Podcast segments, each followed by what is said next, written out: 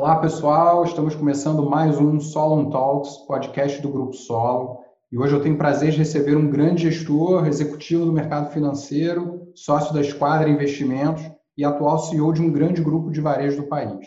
Donato Ramos, muito obrigado por participar aqui no canal com a gente. Rodrigo, obrigado pelo convite. Vai ser um prazer bater um papo com você e com todo mundo que está assistindo a gente. Muito bom. Bom, a, a, sua história passa pelo marketing né, de empresas de cosmético, varejo de alimentos, banco de investimento e, no passado mais recente, sócio de uma das mais renomadas gestoras brasileiras, liderando o private equity e assumindo aí a principal investida no, no ramo de varejo. Conta um pouquinho para a gente da, da sua trajetória, como é que foi tudo isso.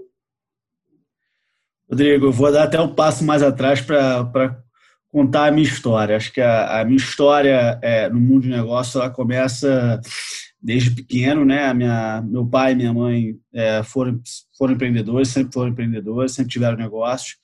Então, falar sobre negócio, viver o negócio, né? Que eles, eles tinham sempre foi, foi algo que fez parte da minha vida, né? Então, desde muito cedo, a, a curiosidade né, e a vontade de, de viver esse mundo né, empresarial de negócios é, foi algo muito presente na minha vida. Né?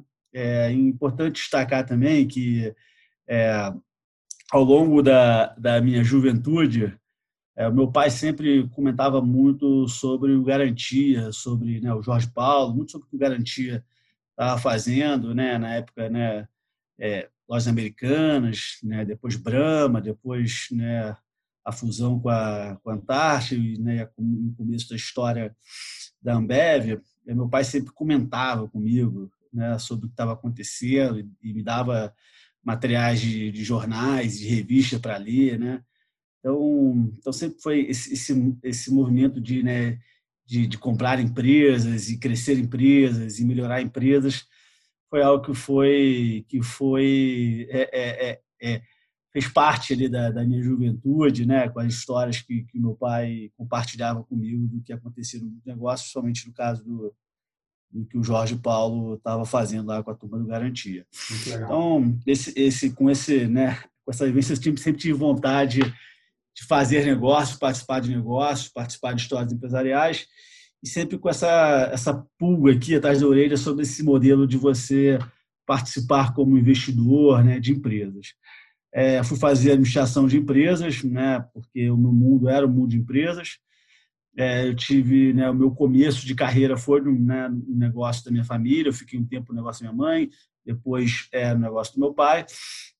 Quando eu tive a oportunidade de, ainda como estagiário, começar na Embeleze, né, que é uma indústria né, de, de, bens de consumo, de cosméticos, é, que foi uma experiência incrível. Eu tive a oportunidade, a sorte de participar um processo né, de crescimento bastante acelerado da empresa e também de profissionalização. Ali eu tive né, um momento muito interessante, é muito jovem, é, e de viver é, é, esse momento da empresa. Tive né, a oportunidade na, na, na própria Embeleze, depois né, ser efetivado, depois assumir até posições de gestão de marcas. depois de dois anos na posição como gestor de marcas na Embeleze, eu tive um convite né, para ir para o Banco Modal. Na época, né, o CFO da Embeleze estava fazendo uma transição para ir para o Modal, para montar uma área de, de advisory, de banking para pequenas e médias empresas. E ele me convidou para ir também e montar com ele essa área, junto com outras pessoas do banco, que para mim foi, foi, foi uma mudança bastante radical. Até então eu vinha desenvolvendo a minha carreira recente ainda, mas é, vim desenvolvendo né, na, na, assim, na, na, jornada de marketing, é, de gestão de marcas e, e, e comercial, onde tive essa oportunidade de fazer essa mudança para o mercado financeiro. Entendi que era, era um movimento é, interessante, arriscado, mas interessante.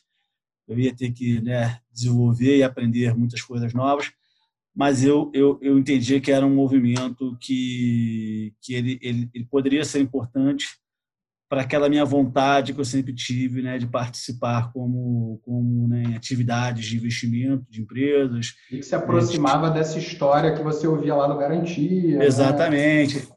ainda tinha, né, e, meu, né, e aí, tipo, conhecendo mais sobre, sobre o modal, teve essa conexão, né, do, né, dos sócios fundadores do banco terem sido também sócios do Garantia.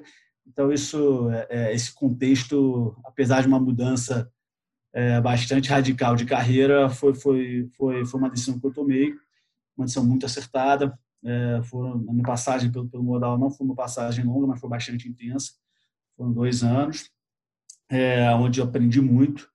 É, tive a oportunidade é, é, é de conhecer muitos executivos, muitos empresários né, nessa, nessa, nessa área que a gente né, fazia parte do banco.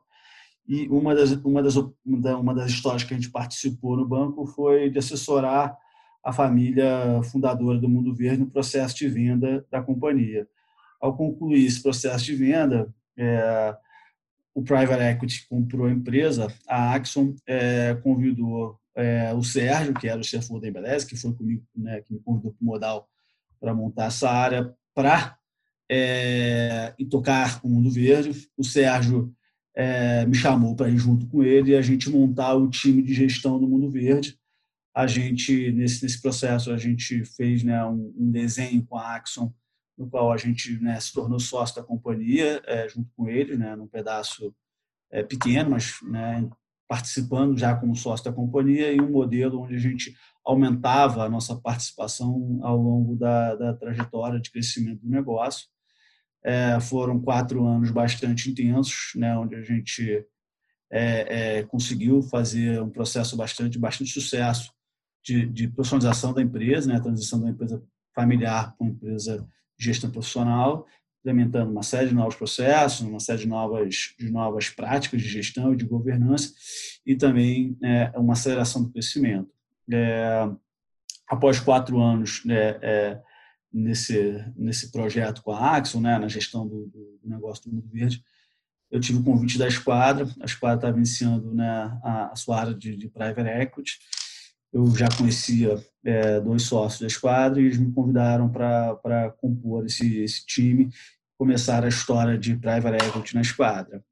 Foi uma outra decisão bastante, bastante, vamos dizer assim, é, não vou dizer arriscada, mas bastante ambiciosa, porque eu, né, a gente vinha nesse processo, a gente estava num momento super positivo no Mundo Verde, né, eu tinha sócios que eu, que eu, que eu já estava junto, trabalho junto há muito tempo, mas entendi que era o momento de, uma, de, um, de um novo movimento na carreira, é, sair né, da posição executiva né, é, do projeto do Mundo Verde nesse momento, continuei com uma participação societária, é, depois, mais um ano, um ano e meio à frente, a companhia foi vendida, é, e a gente iniciou o projeto né, de Private Equity na Esquadra, no qual a gente tem investimento que iniciou é, com a Imaginário, o que hoje faz parte de um grupo, né, o grupo único, que é Imaginário, PUC e Mind, e eu sou o CEO da, da Imaginário, da unidade de negócio Imaginário.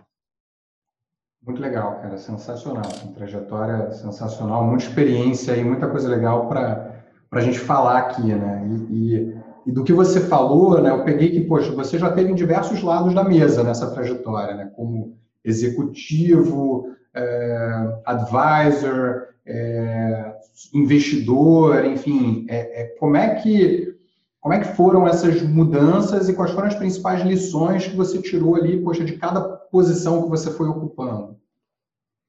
Legal. Acho que assim, a primeira, primeira é, grande é, é aprendizado né, dessa minha experiência profissional, né, de já ter atuado como executivo, depois né, como advisor e banker, e depois é, é, novamente como executivo, e depois né, na cadeira de private equity, e agora novamente como, como executivo, é, e ainda tendo também uma participação no, no private equity, eu gosto muito de uma frase né, do Buffett que ele diz que ele é, ele é melhor analista de negócio porque ele toca negócio e ele toca bem negócio porque ele é um bom analista de empresas.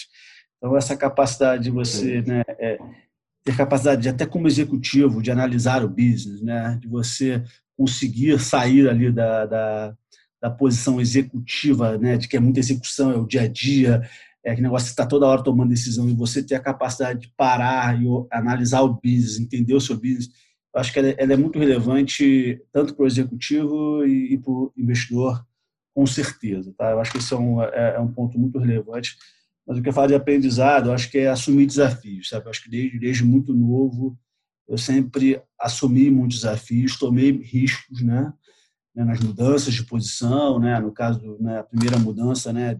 Da onde eu estava iniciando a minha carreira para mudar para uma, uma posição é, no segmento né, de, de, de, banco de investimento e depois né, de assumir né, um projeto do Mundo Verde, onde eu, eu coloquei parte, né, parte relevante do que eu tinha de capital na, naquele momento para virar sócio do negócio. É, e depois né, de sair de uma posição que estava bem consolidada né, no, no, no, Verde, com sócio que eu já conhecia, para uma nova sociedade, para um novo projeto, eu sempre tomei risco. Claro que você tem que pensar nos riscos, tem que avaliar os riscos, mas sempre tomar risco. E sempre que tiver oportunidade, você abraçar as oportunidades. Né? Eu tenho uma frase que eu gosto muito: só faz gol quem pede, só faz gol quem pede a bola e quem chuta para o gol. Então, eu acho que as pessoas têm que tomar desafio, têm que tomar risco na vida, têm que assumir desafio. Claro que tem que ter a capacidade de avaliar né, os lados positivos, os lados negativos, qual que é o downside, qual é o upside, mas você ter essa capacidade de tomar riscos, eu acho que é muito importante. A outra, que foi sempre muito importante na minha vida, foi a capacidade de dar com pessoas, tá? De relacionamentos, muito na parte de trocar ideias, de ouvir, de aprender, de expor as ideias, de trocar conhecimento. É, sempre tá trocando conhecimento, né? compartilhando o que você sabe, compartilhando coisas que você deu, que você aprendeu com outras pessoas né, e também tendo a capacidade de ouvir né, é, e aprender com outras pessoas, é, sempre foi muito importante na minha vida. Pedir ajuda, assim, eu sempre, eu sempre nunca tive vergonha ou insegurança de pedir ajuda sempre que eu precisei. É, e essa, digo, essa, essa, sua, essa sua capacidade de pedir ajuda abre muitas portas. Por outro lado, também ajudei já muitas pessoas na minha vida, seja diretamente pessoas que trabalhavam comigo, ou indiretamente pessoas que né, ao longo ao longo da minha vida é, é, profissional me pediram ajuda né, em, suas, em, suas, em seus desafios. Eu sempre me coloquei muito disposto a ajudar, porque é uma forma de você aprender também.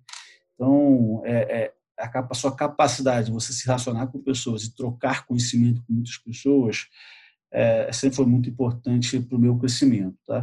E o outro ponto para fechar é que eu chamo da, da, da humildade intelectual, que é combinada com a obsessão por aprender.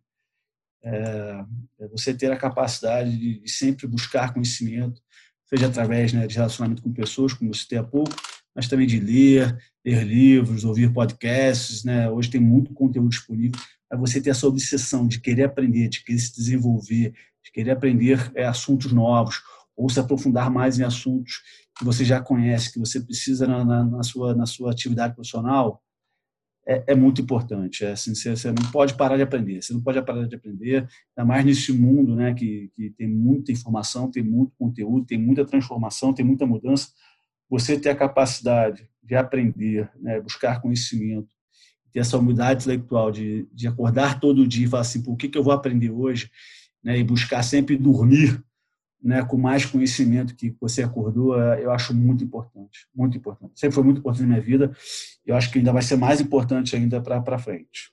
Muito legal, muito legal isso, até porque você fez o comentário antes do, do Buffett, né, e, e me lembrou, assim, muito da, dele e do, do sócio dele, do, do Munger, ali, sobre a questão de aprender sobre coisas fora do teu círculo de competência né, para aplicar isso no, no seu negócio, no seu, no seu dia a dia, não ficar limitado ao que é a sua, a sua zona de conforto de aprendizado. Né? Se você é um cara de números, ficar ali só na estatística, na matemática, mas não, abrir para outros, outros campos de conhecimento que isso agrega muito. É muito importante, isso é muito importante.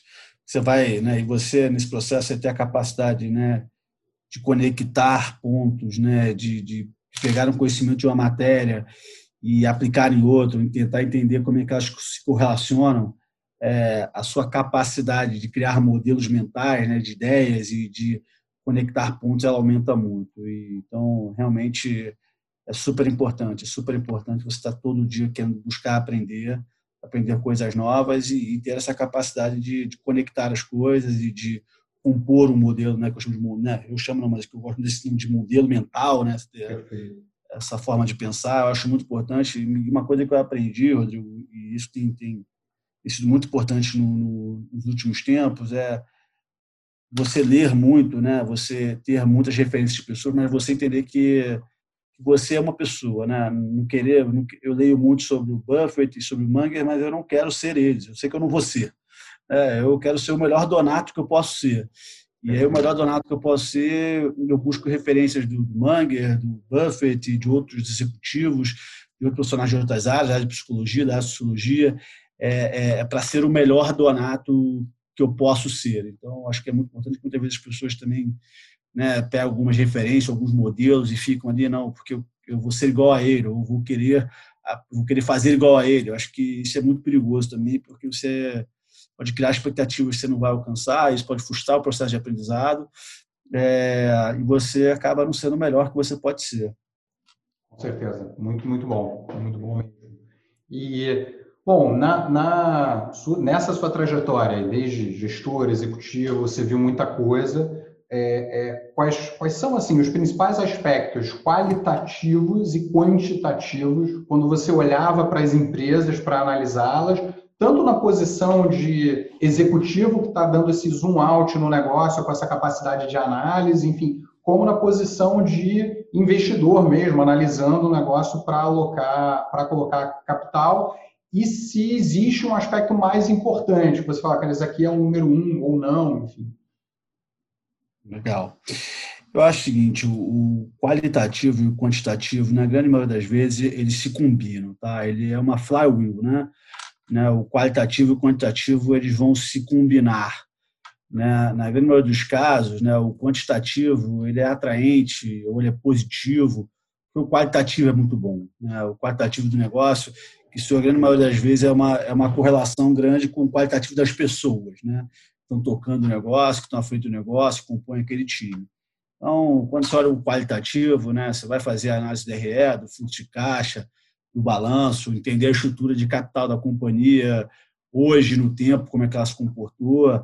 É, e a todo momento você vai fazendo uma comparação, você consegue entender o qualitativo do negócio, né, quais são as vantagens competitivas, qual é a qualidade do time, como é que esse time toma decisão né, de crescimento e decisão né, de negócio no dia a dia do, do negócio, né, na dinâmica de competição, na dinâmica de crescimento, é, você consegue cruzar, você consegue entender, você consegue ao olhar o balanço, ao olhar o DRE, ao olhar o estudo de capital, esse negócio aqui é um bom negócio, né? Ele tem vantagens competitivas, ele tem uma marca forte, ele tem ele tem barreira de entrada, ele tem escala, ele tem, né, ele tem crescimento que ele já realizou, ele conseguiu criar aqui uma vantagem competitiva é, e o executivo ao longo do tempo tomou boas decisões, né, de, de seja de, de, como crescer, de como, né, como, como, como ele gerencia crescimento com as margens, é, tanto margem bruta quanto a, a, alocação de despesa da companhia.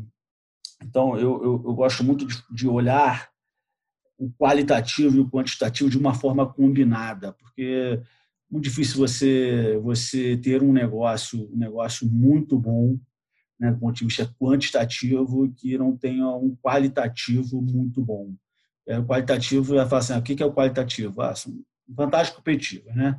Aí quando você vai ver quem construiu, e aí vai estar nas pessoas, que as pessoas construíram, né, a partir das suas decisões, a sua as suas vantagens competitivas. Então, é, é, é, eu olho muito esse, eu gosto muito de olhar o DRE olhar o balanço, olhar o fluxo de caixa da companhia, olhando os números, entendendo os números, mas sempre pensando, né, na, na como é que eu faço a conexão do que eu estou vendo, né, nos números com o qualitativo da companhia e o qualitativo daquele time de gestão, né, que construiu vantagens competitivas sólidas que mostra uma companhia que cresce, que tem boas margens e que tem, teve uma, uma excelente trajetória.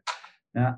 E também, né, a gente acho muito importante é, olhar né, para essa, essa, não olhar somente a foto, né, não olhar somente aquele momento, né, mas olhar como é que foi a trajetória é, de crescimento, comportamento né, de crescimento da receita e das margens, né, das despesas né, e do balanço, né, do endividamento, da estrutura de capital da companhia ao longo do tempo, olhando, né, a gente, né, a gente aqui, eu gosto muito de olhar também como é que se comportou, né, o ROIC, né, o retorno sobre capital investido ao longo do tempo, muito para entender como é que é a alocação de capital dessa companhia ao longo do tempo e se ela consegue, ao longo do tempo, alocar capital e ter né, é, é, é, né, melhorar os seus retornos ao longo do tempo, né, junto com o crescimento.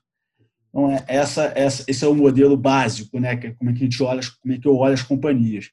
Só que hoje, Rodrigo, é, hoje é muito importante, né, eu, e é algo que eu tenho buscado através né, de, de buscar conhecimento, buscar casos e aprender, é evoluir na minha capacidade de avaliar o futuro, né? avaliar as oportunidades de crescimento da companhia, como é que eu melhoro a minha capacidade de entender aonde que a empresa vai estar nos próximos 10 anos. Né? Então, para isso, é muito importante a capacidade de fazer avaliações estratégicas né, da companhia, né, sobre qual o cenário de mercado de atuação que ela está, como é que está a competição, quais são as barreiras de entrada, qual é o impacto das tecnologias, né? Novas tecnologias potencializam esse negócio ou colocam o negócio em risco?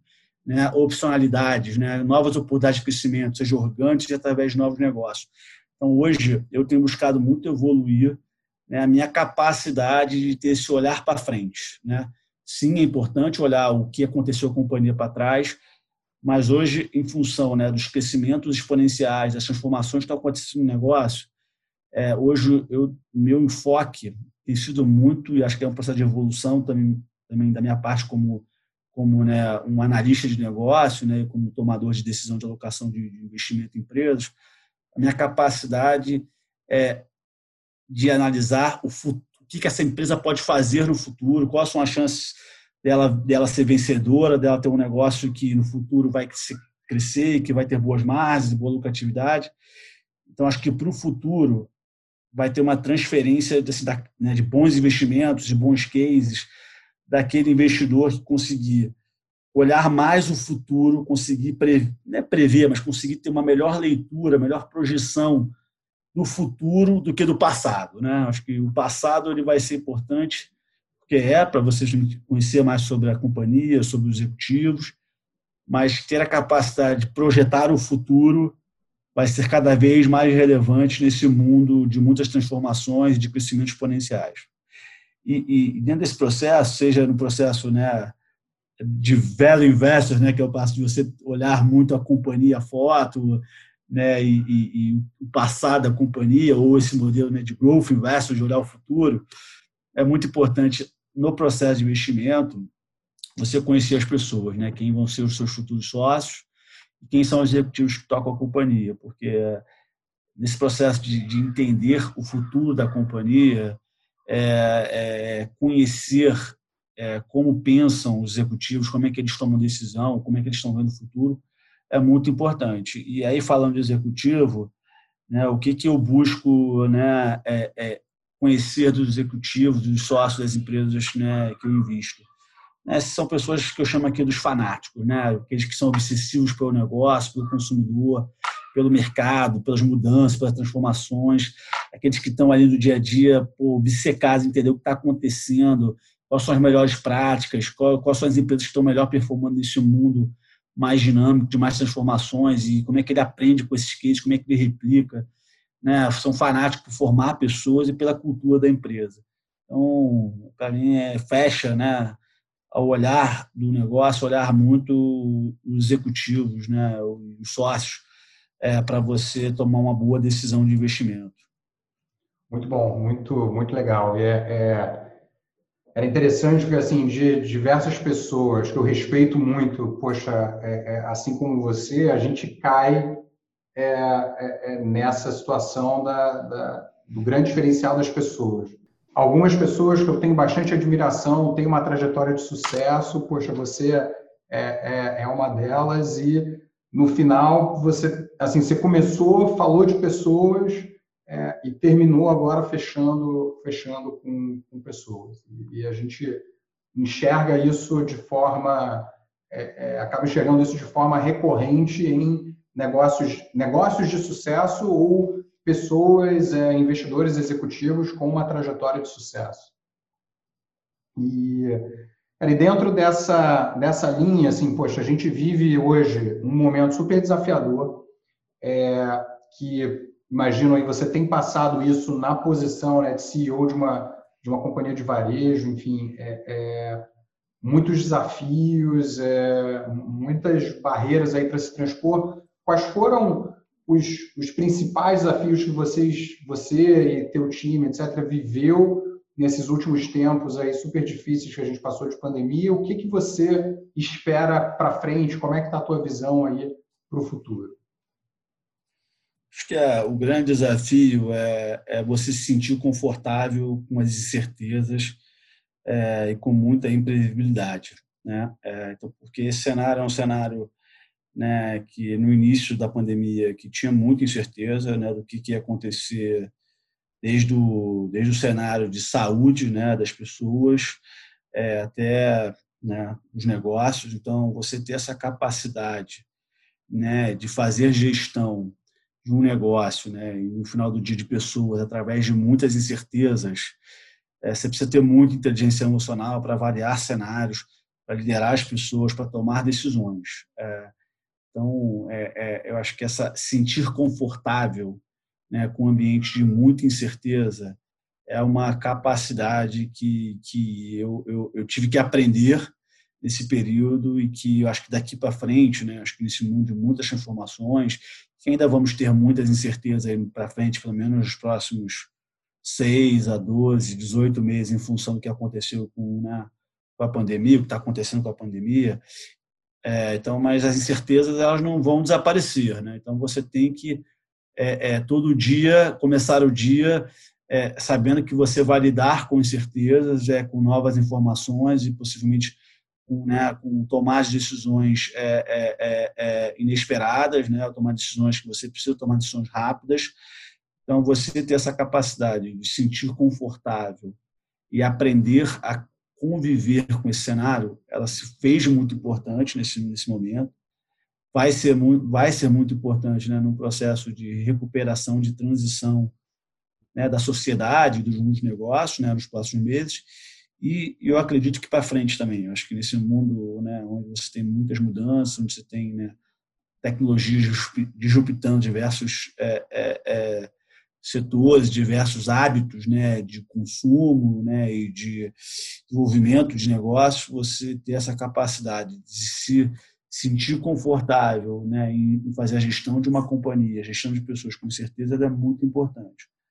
A outra, é, é, que está bem, bem, em voga atualmente, que é né, o termo do ser antifrágil, né, na Cintaleb, que é você ter a capacidade de aprender com os desafios, né, com essas incertezas, evoluir. Evoluir como gestor, evoluir como gestor, diante de um cenário difícil, desafiador, né, um cenário onde você possivelmente poderá cometer mais erros do que num ambiente mais estável e você não pode se abater, né? Você não pode é, é, é, é não evoluir com seus erros, não evoluir com, né, com os desafios que você passa no seu dia a dia. Então, eu sempre recomendo né, para as pessoas, né, as pessoas que estão comigo, sempre ter uma reflexão do que, que eu aprendi, seja num dia desafiador, numa semana, né, no final da semana ou no final de semana, para ali sábado de manhã, pega um tempo, fala, cara, o que, que eu aprendi essa semana, o que, que eu errei, onde é que eu posso melhorar, fazer uma, uma né, o pós-mortem, né, um black box, né, pegar a sua caixa preta da semana e ver o que, é que, que você pode fazer para melhorar, né, o que você pode fazer para que você se torne né, um executivo melhor, um gestor melhor, um investidor melhor, com aqueles aprendizados que pode, você pode ter uma ou duas semanas muito difíceis, né, onde você vai ter talvez alguns né, uma sequência de revés, uma sequência de decisões não tão positivas, ou de resultados não tão positivos que você vai precisar melhorar um processo, melhorar uma, uma, uma análise. Então, você ter essa capacidade de não se abater né, e de continuar evoluindo, ela é muito importante. Muito importante. Então, esse cenário vai obrigar que você tenha muita capacidade né, de aprender todos os dias, aprender com o seu negócio, aprender com as suas pessoas, né, aprender com concorrentes, com outros negócios, é, então vai ser muito importante, muito importante. E um cenário né, de muita incerteza, né, onde você não tem tanta estabilidade, você toma mais risco. Né? Então acho que as pessoas também têm que se acostumar a tomar decisões como tomando mais risco. Né? Acho que né, a posição de executivo ela exige você tomar decisões. Né? Então você não, em muitos momentos você não vai ter o tempo necessário que você precisa para fazer uma avaliação, para tomar decisão, mas que você precisa tomar a decisão. E você não pode ter o medo de errar. Né? Você tem que tomar a decisão é, e aprende. Se for uma decisão que não tem o resultado que você espere, você aprenda com, com aquela, com aquele, com aquele, aquela situação e você então é esse comportamento fazer e aprender, né? Então acho que você tem que tomar risco e ainda falando, né, menos de, da situação da pandemia, mais do para frente, né, da transformação do negócio, ligado ao, ao comportamento de tomar riscos, é, as companhias vão ter que fazer mais né, small bets, né, vão ter que fazer mais apostas, pequenas apostas, né, para atender melhor o cliente, ou para ser mais eficiente, ou para ganhar mercado. Então, você, para se adaptar à sua operação, então você vai ter que você vai ter que arriscar mais, né? E a minha recomendação é faça pequenas apostas, faça, né, seja né, numa situação que você consiga controlar se der errado, mas você vai ter que apostar mais, você vai ter que tomar um pouquinho mais de risco em várias frentes. Se, aquela, se der certo, você escala e o seu negócio avança. Se der errado, você corrige e aprende, é, mas a evolução dos negócios vai, você vai ter que arriscar mais. Então, esse é o ponto. E para fechar, acho que é o ponto né, de você conseguir também é, é, conectar pontos, né? Você conseguir ter a capacidade de avaliar, perceber as transformações, as mudanças, pensar nos impactos, quais são as oportunidades e ameaças. O nosso negócio aqui na Imaginário que é um negócio de bens de consumo, de muita inovação, muita criatividade. Né? Eu tenho falado muito aqui com nossos times que nós temos que ser é, sociólogos, né? A gente tem que entender a sociedade, né? tem que entender o nosso cliente, que entender quais são as dores que ele está passando, quais são os desafios que eles estão tendo, como é que a nossa marca pode participar através dos nossos produtos, melhorando a vida do cliente, é, tornando a vida deles mais feliz, mais divertido, mais alegre com a nossa marca. Então, é muito importante você, né, o termo que eu uso aqui muito no nosso time de, de marketing, de produto, é nós temos que hackear a sociedade. Nós temos que estar hackeando a todo momento o que, que está acontecendo na sociedade e como é que a gente, como empresa, vai participar é, de forma positiva e de forma que a gente seja relevante na vida da sociedade, na vida das pessoas, nesse, né, nessas mudanças, nessas transformações. Muito legal, muito, muito legal mesmo. E, e, dentro, você num determinado momento falou dessa questão da necessidade de tomar risco sob a ótica do executivo, e aí eu vou pegar um gancho nisso para uma temática é, do investidor, né? Porque a gente vive hoje um momento único de, no Brasil e no mundo, com, principalmente na ótica de Brasil, assim, com juros historicamente baixos. É óbvio que, na nossa visão aqui, ó, os níveis atuais de juros no Brasil não devem se manter é, é, para frente, mas é, é, fato é que a gente deve viver nas próximas décadas um cenário de juros historicamente mais baixo do que a gente viveu nas últimas duas, três décadas é, é no Brasil. É, como é que você enxerga essa situação, né, é, principalmente sob a ótica de um investidor que não está acostumado a tomar risco, que não estava acostumado a, a, ter que sair ali da renda fixa e ir para outros ativos para conseguir ter retorno é, no, seu, no seu portfólio. Esse cenário ele é, ele é incrível para investimento em equities, né? em ações, né? em participação de empresas, né? porque, como você bem colocou, agora, para você ter um, né, um rendimento da sua carteira, você vai ter que buscar ativos né, que, que tenham né, é, um pouco mais de risco, mas que têm né, o potencial para uma, uma, uma, um retorno maior do que a renda fixa. É, esse processo ele, ele é muito importante, é, ele está acontecendo, está acontecendo de uma forma acelerada né, em, né, em, em bolsa, né, em public equities, né, a gente vê aí uma, uma presença né, crescente né, de pessoas físicas investindo né, em ativos públicos, né, ativos né, de bolsa. Acho que o caminho natural vai ser né, esse investidor é, evoluir né, para outros para outras alternativas de equity, né, com private equity, venture capital, é, para que a sua carteira, né, para que a composição da sua carteira permita ele ter um retorno sobre o investimento que ele atinja os seus objetivos, seja de seja de uma conservação de patrimônio acima né, né de inflação, né, com algum prêmio, mesmo que seja um prêmio mínimo, ou ainda como uma forma de você ter crescimento do seu patrimônio através do investimento. No passado, no Brasil, foi possível né, né via renda fixa e que nos próximos anos, é, é, é, aparentemente, parece que, que os juros é, vão, vão, vão se, se, permanecer em patamares muito menores do que no passado. Então, esse cenário ele é muito, ele é muito, ele é uma oportunidade muito grande, né, para as empresas, né, para as empresas também se capitalizarem e, e fazerem né, a captação de recursos para o seu crescimento através né, de, dos investidores, dos investidores é, pessoa física é, e investidores que, que tiverem né, alocação de capital para equities. É, então, é um cenário que eu acredito, Rodrigo, que tem um, né, tem um efeito bola de neve nesse processo. Né? As pessoas vão, vão ter uma mais exposição a, a, a equities, as empresas conseguem acessar mais o mercado para se capitalizar, entregam mais crescimento, entregam né, é, é, é retorno para os investidores, e o investidor vai realocando mais parte da sua, da sua do seu patrimônio em equities. Então, eu sou muito otimista com esse momento, muito em função né, do impacto que essa taxa de juros mais baixa tem no, na alocação do investidor e, no segundo momento, né, do, do impacto desses recursos nas companhias, as companhias utilizando esses recursos para crescimento e para melhorar os seus negócios, que né, você tem né, no, no ciclo aí, né, você tem né, um, um retorno ainda maior para os acionistas, para os investidores, que realocam esse capital, parte desse capital, é, em equities e possivelmente vão, ao longo do tempo, realocando mais parte da sua carteira para equities, né, com o amadurecimento desse,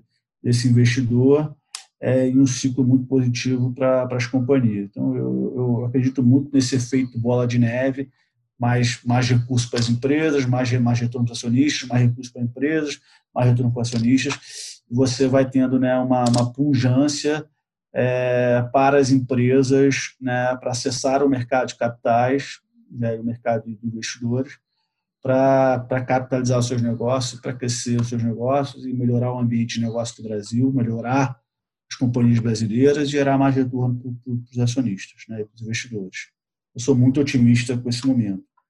Legal, é realmente um ciclo virtuoso isso tudo que, que você está falando. E a gente aqui tem, dentro do nosso propósito, um papel de, de trazer muita informação sobre isso, tanto para esse investidor que está começando a olhar para equities agora, e principalmente para o mundo de, de private equity, venture capital, que está muito fora desse dia a dia né, dos, do investidor tradicional, do investidor, enfim, comum, e, e e também para o pequeno e médio empresário que não sabe o que é acessar mercado de capitais, né? E tem um processo de, enfim, conhecimento, educação desse empresário também para que ele comece a entender o funcionamento de mercado de capitais e comece a acessar, é, é, acessar uma outra forma de financiar o crescimento dos seus negócios, da sua empresa, enfim.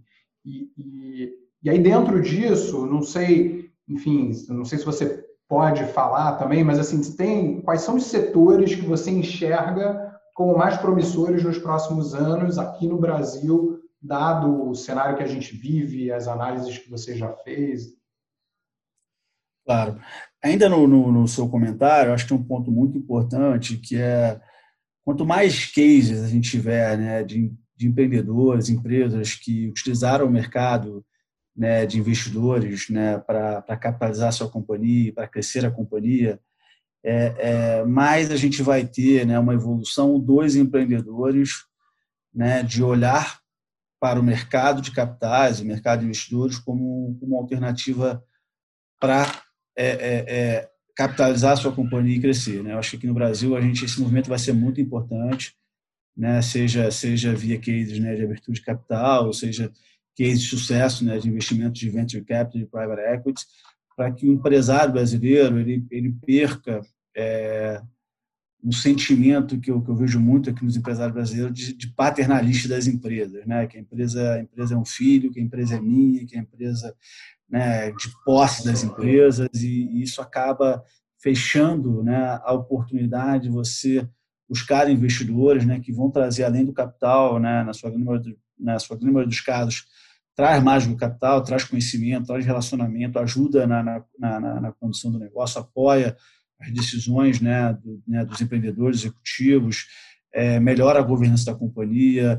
É, então, assim, acho que tem também um papel muito importante nesse momento que a gente está vivendo para que a gente mude a mentalidade dos empreendedores brasileiros em relação a a, a, propriedade da empresa, né? a propriedade da empresa e, e, a visão de que essa empresa é minha, eu tenho que ter 100%, eu tenho que ter total controle da empresa e se fechando para esse processo que é muito importante. Se você for ver a economia americana, né, o papel do, do, do Venture Capital Private Equity para o desenvolvimento né, das empresas, negócios dos Estados Unidos ao longo dos últimos 100 anos foram muito importantes. É, então, a gente precisa dar esse salto. Né? O empreendedor brasileiro, o empresário brasileiro precisa estar mais aberto a avaliar essa, essa alternativa né, de, de, captação de recursos e de, de, trazer sócios para a companhia, para que as nossas companhias melhorem. Então, eu acho que esse processo ele é, ele é fundamental para a evolução das companhias brasileiras, no meu ponto, no, no meu ponto de vista, né? na, minha, na minha análise. Com certeza, faz todo sentido e, e, um comentário em cima disso, porque a gente falou, conversei recente sobre isso, acho que saiu uma matéria também da gente comentando um pouco sobre esse mercado, que batia exatamente nesse ponto, como, sobre a nossa vivência aqui de dia a dia com pequeno e médio empresário, como a gente viu uma mudança já, apesar de que ainda tem um longo caminho pela frente, muita estrada mesmo, mas a gente já viu uma mudança importante no mindset de muito pequeno e médio empresário depois que a gente teve esse, de certa forma, boom de startups e do mundo de venture capital, porque é, é um mercado que movimentou muito dinheiro e foi muito para a mídia, né? essa coisa do ah, fulano recebeu investimento do fundo tal, ciclano vendeu para o fundo tal, etc. É, o próprio case da XP, que teve um investimento de private equity lá atrás, e IPO, etc. Enfim, e, e, e muitos desses empresários vendo isso na mídia falam, poxa, eu, isso podia acontecer com a minha empresa. E, e abrindo mais a cabeça para isso, vendo que existe um, um, uma visão positiva para você ter um sócio, fundo de investimento, investidor, etc. Coisa que no passado, exatamente como você falou, há, sei lá, 10 anos atrás, quando eu conversava com alguns empresários sobre isso, vinha muito aquela cabeça de não, pô, fundo, cara, é abutre, vai extrair aqui e ir embora depois, etc. Enfim, então é, é, já, já a gente já começou a enxergar uma mudança de certa forma no mindset de alguns empresários, né? ainda tem um longo, um longo caminho. Essa mudança é muito importante. Essa mudança é muito importante para mim. Ela é transformacional, né? Para mim, essa é, a, o empreendedor brasileiro, o empresário brasileiro estar mais aberto e conhecer mais a dinâmica de relacionamento né, das companhias né, com investidores, né, estudar os casos, né, principalmente os casos né, de empresas né, que, que fizeram um ciclo mais longo né, com o investidor, né, receberam ou né, tem, no Brasil tem muitas companhias que receberam investimento de venture capital, depois de private equity, depois foram ao mercado. Então, entender esse ciclo, né, é, entender a importância desse ciclo, como é que esse ciclo né, usar o mercado como alternativa de, de, de, de capitalizar a companhia e também de melhorar a sua gestão, melhorar a sua governança, vai ser muito importante para que os, né, os, empresários brasileiros é, é, é, abram né, as suas companhias para essas oportunidades. Falando de setores, é, tem, os, tem os setores óbvios, né, que, que no Brasil tem uma carência muito grande, tem um mercado muito grande, né, como saúde e educação, né? serviços financeiros também, nesse último caso, porque tem muita concentração e muitas oportunidades de você disruptar e oferecer melhores serviços, é, oferecer né, uma melhor experiência para o consumidor e você ganhar uma fatia de mercado. Né? Então, saúde, educação e serviços financeiros são setores bastante badalados, mas são setores que ainda têm muitas oportunidades, muito em função do seu tamanho no Brasil, né? Também por causa da carência, né? O brasileiro tem muita carência ainda de saúde, educação, de serviços financeiros. É, então, são setores que, que, que, não podem estar fora do radar. Mercado de consumo, seja de varejo, bens de consumo, né, de lazer, e lazer, eu destaco o turismo, né? O Brasil são setores muito grandes também, né? O Brasil é um, Brasil é um país de consumo, né? É um mercado muito grande. Então, como um mercado muito grande, vai ter muitas oportunidades e potencial de fazer negócios grandes.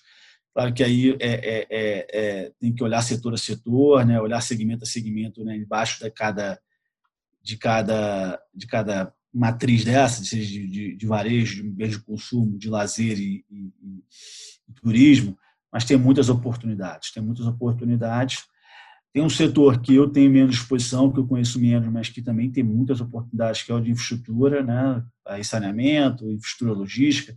tem muitas oportunidades, somente com a, com a agenda desse governo, né, em direção de reduzir a presença, a relevância do Estado, ter mais atuação dos agentes privados né, na, na, iniciativas de infraestrutura. Então, o Brasil tem aí, eu acho que uma avenida né, de desenvolvimento de crescimento né, de infraestrutura bastante interessante os próximos, os próximos anos. É, e um ângulo que eu gosto muito, Rodrigo, menos setorial, tá? Eu gosto muito de um ângulo que é de perfil de empresa, mais do que de setor. Claro que no processo de análise você vai ter que estudar o setor, mas tem um ângulo que é o de perfil de empresas que eu gosto muito, que eu acho que tem uma gigante no Brasil, é que são empresas bem posicionadas, independente do setor. Obviamente que desde que o setor seja grande, né, que tem espaço né, de mercado para você desenvolver, para você ocupar, para fazer uma, uma, uma, uma companhia que seja relevante, mas são empresas que estão bem posicionadas, que já são relevantes, né, seja por marca, seja por escala operacional, seja por distribuição, seja por relacionamento com cliente, com fornecedores ou outros stakeholders, é, que são companhias muitas vezes que já, já estão operando há 15, 20, 30, 40, 50 anos, é, bem estabelecidas e que tem uma presença ou a nível nacional ou numa geografia específica bem consolidada e que podem alavancar o seu negócio, né, o seu crescimento e melhorar o seu negócio, a sua relação com clientes, o processo, as atividades e, consequentemente, as suas margens, através de tecnologia. Para mim, tem um oceano azul que é você, né, como investidor, né, e principalmente de private equity e, e de venture capital em alguns casos, né, empresas menores, é, que empresas muito bem estabelecidas, né, empresas é, é, já com marca, já com posicionamento, mas que ainda não fizeram o processo de transformação digital ou de evolução de tecnologia, que quando você aporta né, esse conhecimento, essas novas práticas de gestão, essa tecnologia na companhia, fazendo ela ser mais data strength, que ou evoluir na arquitetura de gestão é, de tecnologia, como, né, aplicando né, alguns características social, algoritmos e softwares, é, as companhias podem se tornar companhias é, é muito mais poderosa, acelerar o crescimento. Você já tem já uma etapa que é muito importante, que é, o, que é a presença dela de mercado, o reconhecimento já bem estabelecido. Então, eu, eu vejo um potencial muito grande no Brasil para empresas é, que, que nos próximos anos poderão, poderão crescer bastante, acelerar muito o crescimento dos seus negócios e melhorar os seus negócios, além do pacote básico né, que o investidor é, oferece, né, de governança, melhoria de processo, capital, as conexões, relacionamentos humanos que o investidor traz para a companhia, mas é trazer, esse, trazer essa evolução de digitalização, transformação de tecnologias e negócios já bem estabelecidos. Então, você pegar marcas, negócios bem posicionados, aí podem ser companhias médias ou companhias ainda numa fase pequena, né, receita aí de 15, 20 milhões de reais, 30 milhões de reais, mas com grande potencial de crescimento. Quando você traz transformação digital para essas companhias, a aceleração do crescimento ela é, ela é muito grande, sem os riscos né, de uma companhia que não tem um posicionamento tão bem estabelecido, que não tem vantagens competitivas é, interessantes. Então, para mim, é onde está a grande, grande oportunidade do Brasil nos próximos anos. Muito legal, muito, muito legal mesmo. Assim, acho que tem muita, muita informação pessoal usar. E uma coisa que, quando você estava comentando os setores também, eu pensei, assim, muitas vezes as pessoas escutam, ah, pô, o setor de saneamento, pô, é uma oportunidade, mas é muito investimento, CAPEX muito alto e tal, ou o próprio setor de instituições, setor financeiro, enfim. Uma coisa que a gente fala muito aqui dentro de casa é, olha a cadeia de fornecedores, assim, se o setor é interessante, está quente, se vai crescer, você tem uma cadeia de oportunidades para você se posicionar, seja na ótica de investidor, seja na ótica de, de empreendedor. E, cara, bom, a gente está chegando aqui no final. Tenho certeza que todo mundo que está ouvindo a gente aqui querem conhecer um pouco mais de você, além do gestor, executivo, investidor. Vou fazer algumas perguntas pessoais bem rapidinho. É, um livro livro, eu digo qual é o livro que né, eu vou dar para meus filhos lerem e falar: esse aqui vocês têm que ler, que é o Poor Charlie Almanac. O livro é uma biografia né, com os pensamentos e ideias do Charlie Munger, né, foi escrito por Peter Kaufman. Para mim é um, é um excelente livro. É, é um livro que, que tem que ler, é o livro que eu recomendo para todo mundo como número um. Eu digo, eu só faço que se meus filhos tiverem que ler um livro na vida, vai ter que ser esse. Muito, muito bom. um orgulho. Eu tenho muito orgulho das minhas passagens, das minhas passagens profissionais, seja na IB10, no Modal, no Mundo Verde, agora na Esquadra, né, na, na Imaginário. Mas um, algo que eu tenho muito orgulho na minha vida é a minha relação com a Endeavor, do qual sou mentor desde 2008. Né, ao longo desses 12 anos, eu já apoiei dezenas de empreendedores, é, já fui reconhecido né, por quatro vezes como mentor do ano e sendo finalista dessa, dessa premiação em outras três vezes, que, é a premiação que destaca o mentor que mais apoiou e impactou o ecossistema da Endeavor no ano. Então, tenho muito orgulho, porque eu, eu acredito muito que o empreendedorismo é uma das melhores formas, se não a melhor forma de você erradicar a pobreza no mundo. E é como eu melhor posso contribuir para um, para um mundo melhor, um Brasil melhor, é, com o que eu sei, né, com o que eu sei fazer da minha vida, que é negócios, é apoiar empreendedores. Então, essa minha participação com a Endeavor é, e, o reconhecimento que eu já tive, né, não só com a premiação, mas de muitos empreendedores que eu ajudei ao longo dessa jornada, que eu apoiei, é, é algo que me dá muito orgulho. Sensacional, sensacional. Um, um medo. Um grande medo que eu tenho é que a condição social do Brasil de desigualdade exponencialmente, tá? Acho que hoje eu tenho um grande medo da minha vida é em algumas situações que eu estou, né? Hoje morando em São Paulo, mas quando estava no Rio de Janeiro aconteceu muitas vezes. Você está numa situação, às vezes, muito próxima da sua casa, né, da sua residência, e você se sente numa situação de perigo. Né? Ou porque, ou porque você tenha automaticamente essa preocupação, ou porque realmente alguma coisa é, é diferente está acontecendo, né? ou por movimentação de pessoas, ou por momento do dia, né? e você se sente né, com medo de, de, de ir e vir. Então, é, a situação do Brasil piorar e você está cada vez mais é, é, é, sujeito né, a, ter medo de sair de casa, ficar preocupado com seus filhos, né, saírem se eles vão voltar, é algo que eu tenho assim, isso piorar é algo que eu tenho que eu tenho muito medo é, de acontecer. Por isso que eu me envolvo tanto com o empreendedorismo, porque eu acredito que é a minha forma de contribuir para a sociedade melhorar e, e quem sabe em, em, alguns anos a gente ter um Brasil onde você tenha menos desigualdades, você tenha menos né, pessoas que, que, que, acabam sujeitando a, a um caminho de violência, criminalidade. Então, esse para mim é o grande medo. O grande medo que eu tenho é, em algum momento, eu ter que tomar a decisão de sair do, do meu país por uma situação de, de, de, não conseguir mais conviver com uma situação de medo.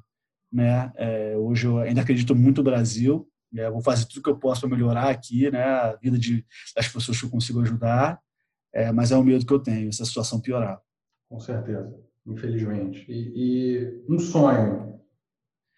Assim, quando você vira pai, né? Hoje eu sou pai de, né, de dois meninos de quatro anos, né? tive dois de uma vez só. O seu sonho acaba acaba sendo, né, que seus, seus filhos tenham né, uma vida feliz, que eles consigam é, é, é, é conquistar as coisas que, que eles desejam na vida mas é, acho que tem um sonho que eu tenho, acho que é, você construir um legado, né? Acho que você, e o legado seja na sua família, seja nos relacionamentos que você tem, seja né, nas pessoas que você se envolve com essa da vida empresarial, mas acho que o grande sonho que eu tenho, Rodrigo, é, é, é, é eu conseguir chegar no olhar no espelho, né? Quando eu tiver 90 ou 100 anos ou mais, é, e ter o mínimo de arrependimentos pelas coisas que eu não fiz na vida vão ter alguns arrependimentos pelo que eu fiz, né, de coisas que eu fiz, mas é muito eu conseguir olhar no espelho com 100 anos e falar assim, ó, eu vivi uma vida que eu, pô, eu não tenho rendimento pelo que eu não fiz, né? Acho que está muito ligado ao que eu falei no começo da minha fala, de tomar risco, de assumir desafio.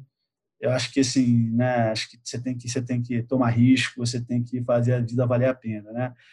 Então, acho que é muito importante. Acho que tem uma frase que eu gosto muito, que é o seguinte: quem não toma risco passa a vida contando a história dos outros para não passar a vida contando as histórias dos outros, você tem que tomar risco, você tem que buscar fazer coisa diferente. Então, acho que o meu, ah. maior, meu maior sonho é, com 100 anos, olhar e falar assim: eu tentei fazer tudo o que eu queria fazer, entendeu? Sensacional. Muito bom, muito bom mesmo, cara. Assim, Donato, só tenho a agradecer. Foi um prazer enorme, cara, ter você aqui com a gente no Solon Talks. E para fechar, que mensagem que você deixa aí para todo mundo que está escutando a gente? Acho que a mensagem, né, eu falei muito aqui ao longo dessa conversa, que foi, foi muito legal. Tomar risco, tem que tomar risco. Quem não toma risco passa a vida contando a história dos outros. Para você tomar melhores riscos e você buscar ser o seu melhor é, e fazer o seu melhor, é, e ter mais sucesso né, nas decisões que você toma da sua vida, é muito importante a humildade intelectual, né, saber que você tem, sempre tem que estar aprendendo, sempre estar buscando com novos conhecimentos, aprender com tudo e com todos, é, e ter essa capacidade de, né, de sempre querer aprender e aprender mais. Muito bom. Super obrigado. Pessoal, obrigado pela, por vocês mais uma vez aqui acompanhando a gente. Não deixem de seguir a gente lá nas redes sociais. Valeu, Donato. Obrigado mais uma vez. Valeu, Rodrigo. Um abraço a todos.